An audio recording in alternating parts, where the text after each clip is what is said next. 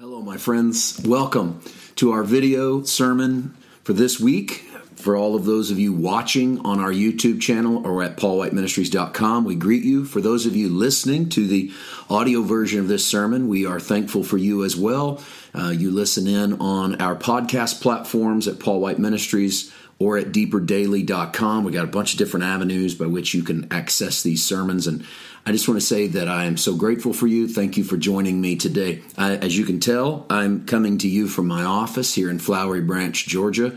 I am preparing this word for our online audience specifically because, well, a couple of reasons. The first reason is because we air for you sermons that we preach on the road on these weekend spots, and I have some coming up, but had a little gap here in material. But also, and this is actually the bigger reason, is because on the liturgical calendar, this is Transfiguration Sunday. And while I don't attach myself strictly to the liturgical calendar, I have tried in the last several months to start paying more attention to it, to give it credence a little bit, considering that it has bound the church together in a unified way as far as the scripture readings from the Psalms or the Gospels or the Epistles for centuries, and gives us a unified focus. And while, again, I don't think you have to tightly tether yourself to that,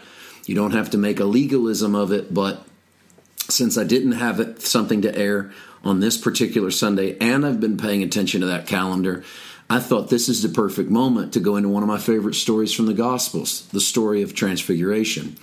The Feast of Transfiguration, which is honored by some cultures in the church world, happens later in the year, in August. But Transfiguration Sunday falls here at the end of the Sunday after Epiphany and before Ash Wednesday begins. And so I thought it would be a great time to investigate and title what I'm calling Jesus Alone, which I think you know why I call it Jesus Alone if you're familiar with the story of the Transfiguration, and especially the way I like to present it, which is that Jesus ends up being, and you'll hear me say this more than once today, but Jesus ends up being the only man left on the field.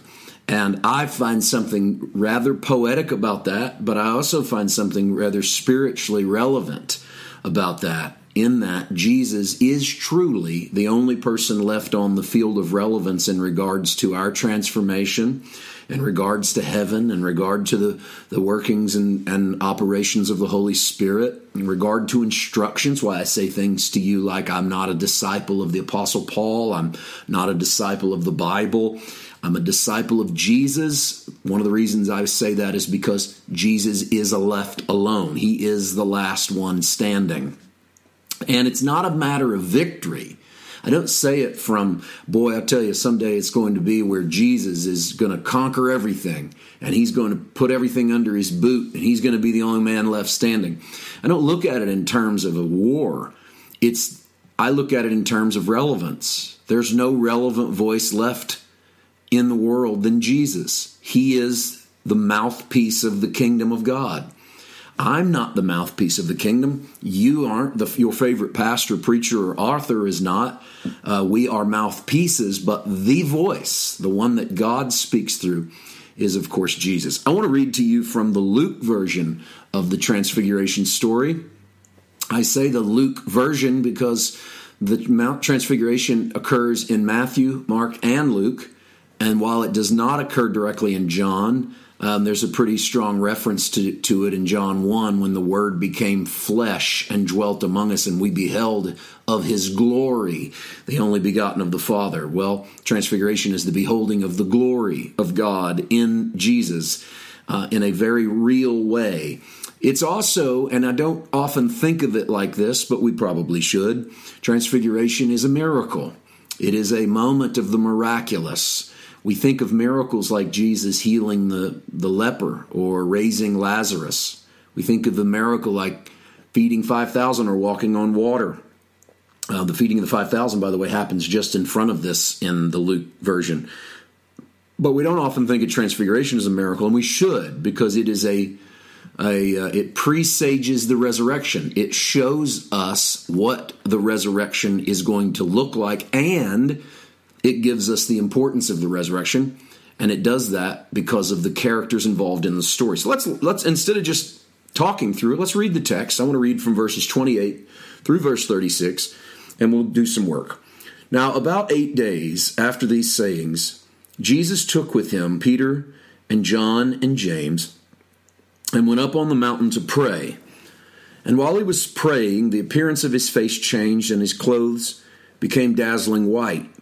Suddenly they saw two men, Moses and Elijah, talking to him. They appeared in glory and were speaking of his departure, which he was about to accomplish at Jerusalem. Now Peter and his companions were weighed down with sleep, but since they had stayed awake, they saw his glory and the two men who stood with him. Just as they were leaving him, Peter said to Jesus, "Master, it is good for us to be here. Let us make 3 dwellings, one for you, one for Moses, and one for Elijah," not knowing what he said. While he was saying this, a cloud came and overshadowed them, and they were terrified as they entered the cloud. Then from the cloud came a voice that said, "This is my son, my chosen. Listen to him." When the voice had spoken, Jesus was found alone. And of course, there's our title, Jesus Alone. And they kept silent in those days, told no one any of the things that they had seen. I want to focus you in on the miraculous. I want to focus you in on the voice, the cloud, the things that happened for the appearance of Moses and Elijah, and then the disappearance of Moses and Elijah. But I also want to make sure that we understand the context into which this happens and the post-text. So let's start with the post-text, and I do that by taking a look at one of the characters. Peter is one of the 3 disciples that is on the top of Transfiguration. He is one of the disciples who writes about this incident later. Listen to this. I just wanted to throw this in as a way of sort of fleshing out the narrative. From 2 Peter chapter 1, verses 16 to 18, "For we did not follow cleverly devised myths when we made known to you the power and coming of our Lord Jesus Christ, but we had been eyewitnesses of his majesty." This is Transfiguration. "He received honor and glory from God the Father when that voice was conveyed to him by the majestic glory, saying, 'This is my Son, my beloved, with whom I am well pleased.' We ourselves heard this voice from heaven while we were with him on the holy mountain." So Peter makes this statement and this argument that he knows by personal experience that Jesus was approved of God pre-resurrection because he saw a post-resurrected version of Jesus prior to the cross. I want you to think about how important that is. It's one thing to see a resurrected Jesus and then make the sort of backward connection to go, well, if he's alive, then the cross is approved, and that means that he was who he said he was. And that's fine. And we definitely see the apostles do that. They work backwards from the resurrection, but Transfiguration gives you a chance to work forward. And Peter does. We know that because of 2 Peter 1. It gives him a chance to say, who is this? That he shines like the sun, that he's greater than Moses and Elijah, that God would speak from the heavens and call him his beloved son, that we're supposed to listen to him. And then to see the shining light of heaven, to then see it again at resurrection and know that what you were seeing at Transfiguration was God putting his seal of approval on Jesus prior to the cross, before he ever gets to Calvary. It's God showing you what is to come. It also gives us this amazing hope, because if Transfiguration shows the apostles, shows the disciples, namely, let's just keep it the characters listed, Peter, James, and John, it shows them what the glory of God looks like in the resurrected man, the glorified Jesus. And he's not yet went to the cross, and he's not yet went to the tomb, or had the stone rolled away, or received his quote-unquote glorified body. Yet, he is, in that moment, what he will become. And that gives hope to all of us. It's what makes Transfiguration important. It's not simply that we get to see Jesus in a glorified state prior to the cross. It's that we get to see that what he becomes in his resurrection, he already has a part of it in his incarnation, which tells all of us that whatever we are going to become in our resurrection, we already have a part of it in our incarnation. We already have some of what it is we're going to. This is why we call salvation a progression. We talk about getting saved. That's, in Christian terms, that's the moment or the series of moments in which we put our faith in Christ and we receive his love and we receive his forgiveness. That's a beautiful thing. I'm even a fan of the phrase, got saved, because even though it's been convoluted into sometimes meaning only hell or only the afterlife, it's a phrase that really means that's the moment when I started to walk into the salvation from stuff. Some of it was me. Some of it was chaos. Some of it was the cares of this life. Some of it was the repercussions of sin. And yes, some of it is whatever it looks like when I die. But it's not the last of it. It's the beginning of it. It's what I do. As Paul said to the Corinthians, those of us who are being saved, the cross is the power of God. So I have this continuous salvation that's working in me over and over and saving me, yes, from myself, yes, from the powers of hell and the devil, yes, from my sin and my guilt and my condemnation and my shame. But just as my salvation is progressive and progressing, so is my understanding of resurrection and what I'm walking into. And that's why Paul would say, I think in Romans 6, that as many of us as have been baptized into Christ have been raised into his resurrection, and therefore we walk in a newness of life. We know we're not physically resurrected, and yet we are told that we get to walk in his resurrection. And so Transfiguration gives us this hope that what we're going to, we get to taste it along the way. We get to partake of it along the way. And it's why a revelation of Christ in us, the hope of glory, is so vital and so important. Now, that's really the fullness of, well, it's as full as I can do, I suppose. It's the fullness of what Transfiguration is trying to say to us in a spiritual sense, but there's a lot more going on here. Contextually, I wanted to take a look at, I already told you that the feeding the 5,000 precedes this story, not directly, but it is in the same chapter, which is preceded by Herod's perplexity of who this Jesus is, because he's already cut John the Baptist's head off, and so he's like, well, who's this guy? Which, after the feeding of the 5,000, prompts Jesus. Remember, the sequence of events is Herod beheads John, Jesus hears about it and goes apart to be by himself, to mourn, to pray. And when he's there, a crowd rushes out to meet him, and he's moved with compassion, and he feeds them the fishes and the bread. And he hasn't had time to process, really, the death of John yet. And we get word that Herod's already concerned that he didn't really kill John. He cut his head off, but he didn't really kill him, because who's this guy that I'm hearing about? Is this John? So Jesus turns the question on his disciples. In Luke chapter 9, same chapter as Transfiguration, just go back about 10 verses in front of the Transfiguration story, and you have Jesus doing this. In verse 18, once when Jesus was praying alone with only the disciples near him, he asked them, "Who do the crowds say that I am?"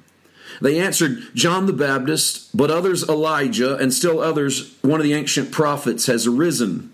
And he said to them, "But who do you say that I am?" And Peter answered, "The Messiah of God." Now, I want you to notice that the response of the disciples isn't who they think Jesus is. It's who the crowds think Jesus is, because that's what Jesus asked. Who do the crowds think I am? What's the buzz? What's the word on the street? When you guys hear people talking about me, who do they think I am? And the disciples come up with really three answers. They go, well, you're either John the Baptist come back from the dead. By the way, John the Baptist hasn't been dead long. Or you're Elijah. And in the Israel mentality, Elijah was the picture of someone who maybe never even died, because in their story, he was taken up in a chariot of fire. And so if he was taken up in a chariot of fire, their Malachi prophecy said he had to come back in the day of the Lord. And I've talked to you and taught this to you before, that Jesus actually taught that Elijah did come back in the form of John the Baptist. Jesus is trying to show you he didn't literally have to come back. He came back in the form of another man. But the Jewish mentality is that Elijah could come back. And they go, okay, well, maybe he's Elijah. They said, oh, or he's one of the prophets risen from the dead. So you're so much like something above them that they assume maybe you're Jeremiah, maybe you're Isaiah, maybe you're whoever. And then Jesus gives them that statement about that he's going to die, he's going to be raised again on the third day, that if they want to follow him, they got to pick up their cross. In other words, I'm going to die, but if you want to follow me, you're going to run the risk of dying as well. And then takes Peter, James, and John to the top of that mountain to transfigure in front of them. And then not coincidentally, and I gave you all that context for this reason, not coincidentally, having just been compared to John the Baptist and Elijah, Moses and Elijah appear on top of the mountain with Jesus. Now, you might be saying, well, what's Moses got to do with John the Baptist? Well, there's an important connection, I think, that is made with John the Baptist and Elijah. For sure, we just made it. But I think in terms of his earthly ministry, there's also a connection you can make with John the Baptist and Moses, because Moses is the bringer of the law. John would say, not John the Baptist, John the Apostle in his gospel would say that the law was given by Moses, but grace and truth came by Jesus. And so Moses is considered the lawgiver. Jesus is considered the grace bringer. And so when you see someone pushing and promoting the law, you're seeing a Moses-like character. John the Baptist wears many hats. He's the priest, the forerunner to Jesus, the greatest prophet under Moses, or the greatest prophet ever, Jesus says. But yet the least in the kingdom are greater than John. He wears the hat of Elijah for sure, so that Jesus can wear the hat of Elisha. But he also wears the hat of Moses in some ways, because Moses brings the law, so does John the Baptist.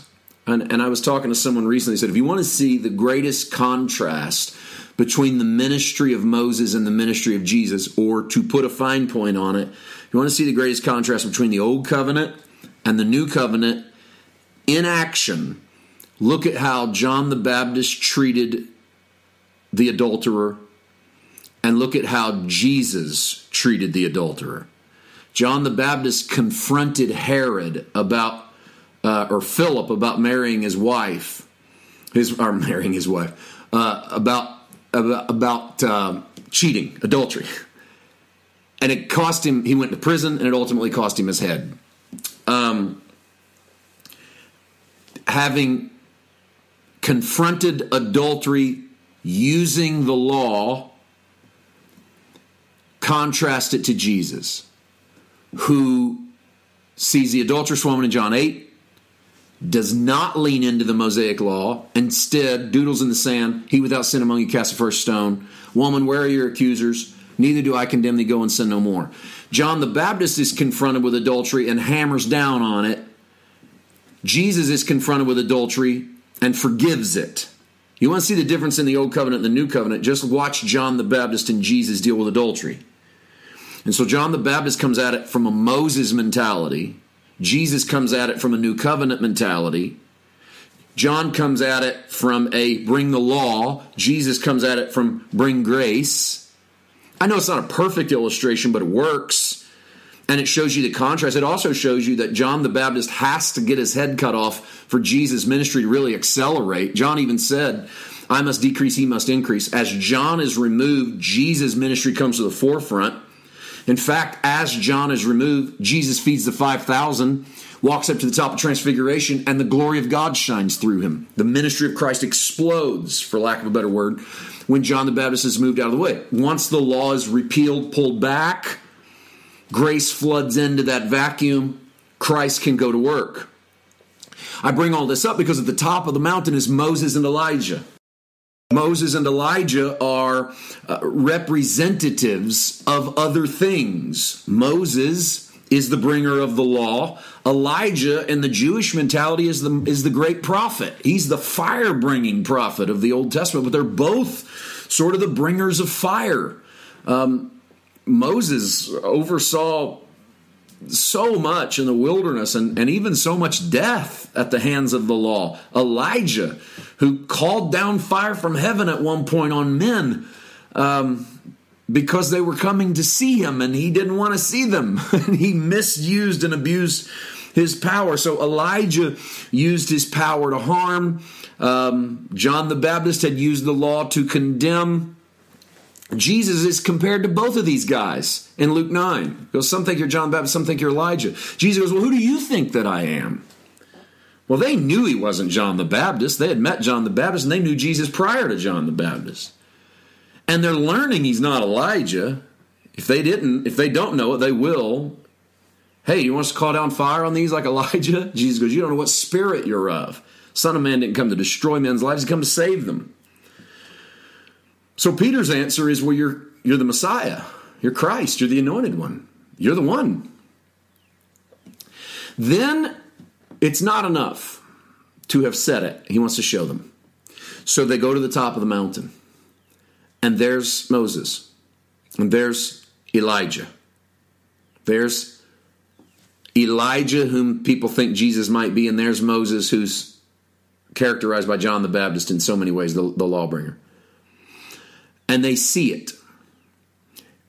The context behind us then shows that God wants to combat the thought process of the crowd that thinks Jesus is someone on par with the John the Baptists and the Moseses and the Elijahs and the other prophets of the Old Testament. He's like them. Transfiguration is to show you he's not like them. They aren't equal to him. They are inferior. He is superior. He is Jesus. But it is not enough to simply see him as superior. He wants to be heard as superior. That's what the Father is doing. Listen to the voice in verse 35. From the cloud came a voice that said, "This is my Son, my chosen. Listen to him." Now, the reason the voice appears is because, if you'll notice, the text tells us in verse 33 that as they were leaving him, Peter said to Jesus, "Master, it's good for us to be here." In other words, Moses and Elijah were already starting to disappear. Peter sees them disappearing and interjects and says, "Oh, if we built little houses, could they stay?" And then a cloud drops and God speaks from the cloud. And so Moses and Elijah were just simply going to fade into oblivion. Jesus was going to be left with the disciples. But once the disciples saw that they were fading and realized, oh no, we need to keep them here, God intervenes and they completely vanish. A cloud overshadows them, and God speaks and says, "This is my Son, my chosen. Listen to him." Jesus is the one I want you to listen to. Ignore Moses. Ignore Elijah. They are not on par with Jesus. Listen to him. My question is, how did we miss this? Jesus is what we should be teaching. Jesus is who we should be preaching about. We have shoved every other idea and doctrine and ideology and thought into our sermons and our songs. And I know we got to talk about theology and we got to talk about doctrine. And I know there's stuff to say. And I know that there's things we have to accent and bring out. I'm not denying that. But why is Jesus peripheral? Why is Jesus so difficult to find? He's the voice. He's what we ought to be listening to. He's the plumb line for our Christianity. No one else. Jesus. This is my Son. This is my chosen one. Listen to him. So when Jesus says, "You've heard it said, but I say unto you," it's Jesus saying, you think one thing, you're pretty confident about it, but you're wrong. And you might even have a chapter and a verse in front of it, but you're wrong. You've heard it said, but I say to you, I'm the voice. Listen. We should be so consumed with this Jesus that it's what people leave our services thinking about is Jesus. Who he is, his loveliness, his beauty. We've got to stop trying to share the platform with him. We've got to stop trying to share space with him. It's his. It's all about him. Verse 36, when the voice had spoken, Jesus was found alone. Well, I project, let's do this again. Let's make Jesus be alone. Let's take the other stuff off the field. It's already irrelevant. None of it will save you. I'm not saying there's not valuable things people say or that we can't learn from other things. Of course. But they're not our Redeemer. They're not our Savior. We aren't disciples of them. It's Jesus left alone on the field. Jesus over all. And not just some head knowledge of Jesus, book knowledge, the search for the historical Jesus. I'm talking about a revelation of a glorified Christ. Notice, they got to see the glory of God in Jesus. And when they saw it, God said, this is the only one that matters. I'm talking about a revelation of a good God framed in Jesus. He's what God looks like. He's what God sounds like. He's what God loves like. May he be the only one left on the field. So untethered Jesus from men, untethered Jesus from churches and ministry. They complement him. They are not him. And if we focus ourselves on churches and ministries, myself included, you will convolute the beauty of the Savior to where it looks like he looks like and sounds like a certain church or a certain doctrine or a certain preacher or a certain teacher or an uncertain one. We have to untether Jesus from nations and politics and theory and flags and languages and skin tone. We have to untether Jesus from ideologies, ideas, thoughts. He is higher than us. He is broader than us, not only in his holiness, not only in his purity, but in his mercy and in his love and in his grace. Well, I started by really laying out the case of what the Transfiguration story means for us spiritually. But I want to make another connection that's easy to miss, because if you don't pull enough context, sometimes it's easy to miss the finer points. And I don't want to over-tweak the story. I think it lays itself out beautifully. It does all the work for you. But right before Transfiguration, Jesus tells his disciples that he's going to die and that he's going to rise on the third day, and that if they want to follow him, they got to take up their cross. The cross was not some pretty little piece of jewelry you hung around your neck or placed on the wall at your house. The cross was a Roman form of execution, the best execution form they had ever come up with. I don't need to go through the physicality of it. You know it's terrible. You know it's rough. A man essentially suffocated slowly. And if you're going to die at the hands of the Romans in the first century, you're going to die on a cross. When Jesus says to his disciples he's going to die and rise on the third day and that they need to take up their cross, he's telling them, I'm going to die on a cross. This isn't going to be some accidental death. I'm going to fall off a cart and break my neck or get stoned in the temple. I am going to die on a cross. I'm going to be killed as a criminal, because criminals died on crosses. So it was a scary moment when Jesus said, take up your cross and follow me. He was inviting them to participate in his death. He was inviting them daily to realize that this might cost them their lives, that they were putting it all on the line. When he gets to the top of Transfiguration and Moses and Elijah appear and he begins to speak to them, the Bible says in verse 31, they appeared in glory and were speaking of his departure, which he was about to accomplish at Jerusalem. But the word departure is the Greek word exodus. I hope you realize that the book of Exodus in your Bible was not called Exodus in the Torah. Exodus is a Greek word for the Hebrew word, which means to depart. I think the old King James right here says they were speaking of his decease, which he was about to accomplish at Jerusalem. And that's a great way to say it, because he's going to go die. But notice that it is his exodus, because you don't come out of where you are without dying. This is why when we met Christ, we died with him. We died to the old man so that we could resurrect to the new man. Then transfiguration shows us the Jesus who is about to die. It shows us what he really is on the inside that will not be fully revealed until he dies. Then when he dies, his exodus happens. He departs out of one realm and into the other. But transfiguration shows you what it looks like. So in terms of my salvation and your salvation, we die to the old us, and we start to get glimpses of the new us. We start to see the glory of God showing up in our lives.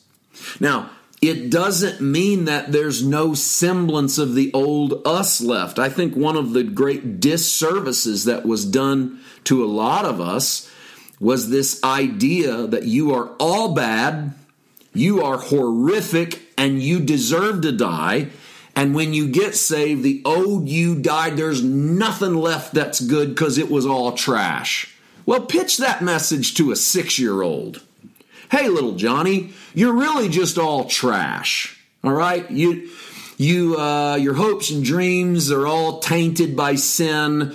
You're garbage. You deserve to go to hell, and you won't be anything until you meet Jesus.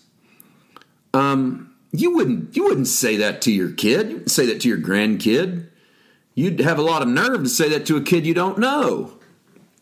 Okay, so let's dispense with that. God loves humanity. He doesn't look at them and go, oh boy, I could love them, but they're trash. So I'm going to save them so that I can love them. No, he looks at us and he loves us with all of our warts and our failures and our problems. We're not all trash. And here's how I know this. Well, obviously we're not, because man does some good even without knowing Christ. And how would that be possible out of trash? But I also know it because we are in a process of transformation. We are not in a process of eradication. God is not eradicating us. He is transforming us. He is separating the wheat from the chaff, which means we've got some wheat, but we've got some chaff. We've got some areas that need burned out. We got some areas that are dying and that died and that will die. But we got some areas of goodness, and we've certainly got personality, talent, gifts, emotions that don't die when we meet Jesus. They just get transformed. And parts of them make it through that process because that's part of our beauty. You don't lose your individuality when you get saved. Your process of salvation saves everything, but you don't cease to be.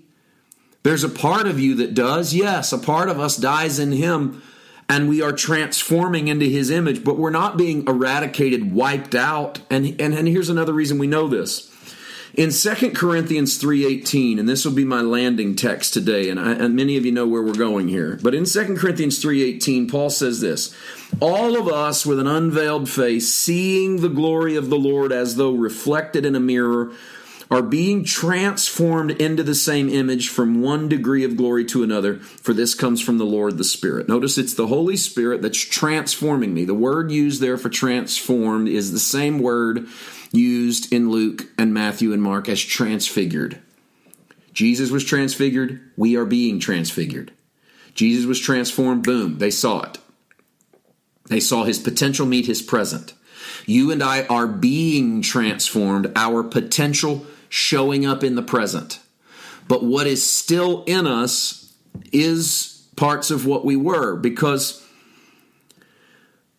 when the caterpillar transforms, literally the word metamorphosizes, which, by the way, the word used for transfigure and transform in the Greek is metamorpho, which is the basis of the word metamorphosis. It is when something changes, not into a totally different thing, but when it becomes what it was born to become.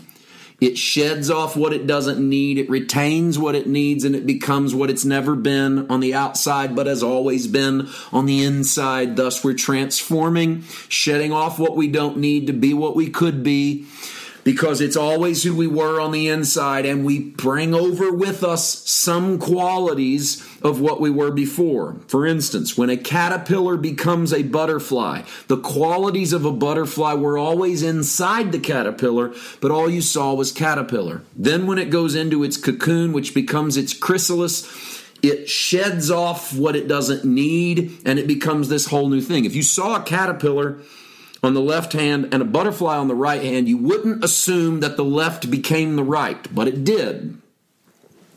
And they've done studies to show that butterflies retain certain memories, certain sensory perception, like olfactory memories that they had as caterpillars.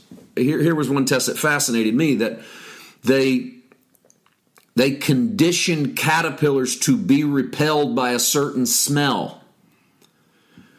And then after the chrysalis, when the butterfly came out, that breed of butterfly was repelled by the smell that they had learned as a caterpillar. The other butterflies were not repelled by the smell, only those who had been conditioned as a caterpillar. What's that tell you? It tells you that through the process of metamorphosis, when the caterpillar becomes a butterfly, it does retain some qualities of where it was. This whole idea of we're all bad, everything's got to go. He sees you and he's passionate about you and he puts stuff in you. Transformation brings to the surface the qualities of heaven that God has planted in you that he's transforming you into. And we get rid of the things we don't need, but he highlights and brings through the things that we do need. So stop with the I'm all bad stuff. Realize that he removes what's bad and he transforms us. Transfiguration Sunday is a chance for us to accent Jesus alone. No one left on the field. Listen to the voice of Christ. He hath spoken in times past through the prophets. He hath in these last days, Hebrews 1 says, spoken unto us by his Son. But Transfiguration Sunday also doesn't just cause us to look at Jesus as the only one on the field or the only voice left to hear. It also causes us to hope. To hope that the process of transformation is not finished. That I am more than I look like. That I am worthy of it, that God has not finished working on me, that the glory that is to come, whatever that looks like, can be tasted now. It can't be walked in its fullness now, but it can be tasted now. And we can pray every day to hear only the voice of Jesus that transforms us, to look into the mirror as we behold his face. We're transformed into his image, but we can't behold other faces, just Jesus. God, bring us back to the gospel where it's just Jesus. Only Jesus left on the field. Only the voice of Jesus who speaks the relevance into our lives. Others will speak. There's many voices gone out into the world. Some of them will rebuke. Some of them will ignore. Some of them will pay attention to. None of them we will follow. Only Jesus. A lot of faces will go in front of us. Some of them will become our friends. Some of them we'll have to learn to love because they are our enemies. And some of them will be strangers like two ships passing in the night. But none of them will be the one left on the field of our vision. Only Jesus. And when we get there, transformation is possible. Because we become what it is he is destined for us to become. Father, thank you for this word. Thank you for helping me to articulate it in a way that I hope leaves Jesus alone on the field. May we move to the sidelines as Jesus comes to stage center, as the glory is placed on his voice and on his presence. May everything else fade away. And as we get to that place, may we begin to realize the true process of transformation. Thank you for this. In Jesus' name, amen. I want to thank you for watching. Thank you for listening today. And I want to encourage you to visit paulwhiteministries.com, where we have an enormous amount of free material. We put 2 videos up a week. If you like audio only, you can find us at wherever you find your podcasts. Just search Paul White Ministries, or you can also access all of our audio material at paulwhiteministries.com or our audio-only site, deeperdaily.com. You can access 2 full-length sermons every week. We put up a midweek Bible study. We put up a full sermon just like this every Sunday. And I also host a podcast every day called the Deeper Daily Podcast. We walk through the Bible. If you've never listened to that, I encourage you. That's free. It's 7-8 minutes every day. I just walk you through something in the Word that I think will be an encouragement and a help to you. If you can help us in this journey along the way, we appreciate it. I'm going to put our address on the screen if you prefer to mail. Also put our Cash App sign up there if you'd like as well. You can reach up. You can also find us at PayPal, Paul White Ministries, or you can give using credit card at paulwhiteministries.com. Whether we hear from you as far as giving or not, what we really love to do is just get an email once in a while telling us that this has been a blessing to you. We love that. And so info@paulwhiteministries.com. We'd love to hear from you if this has been impactful in your life. We are praying the very best of the favors of God into your life as you transform into His image. Until next time, God bless.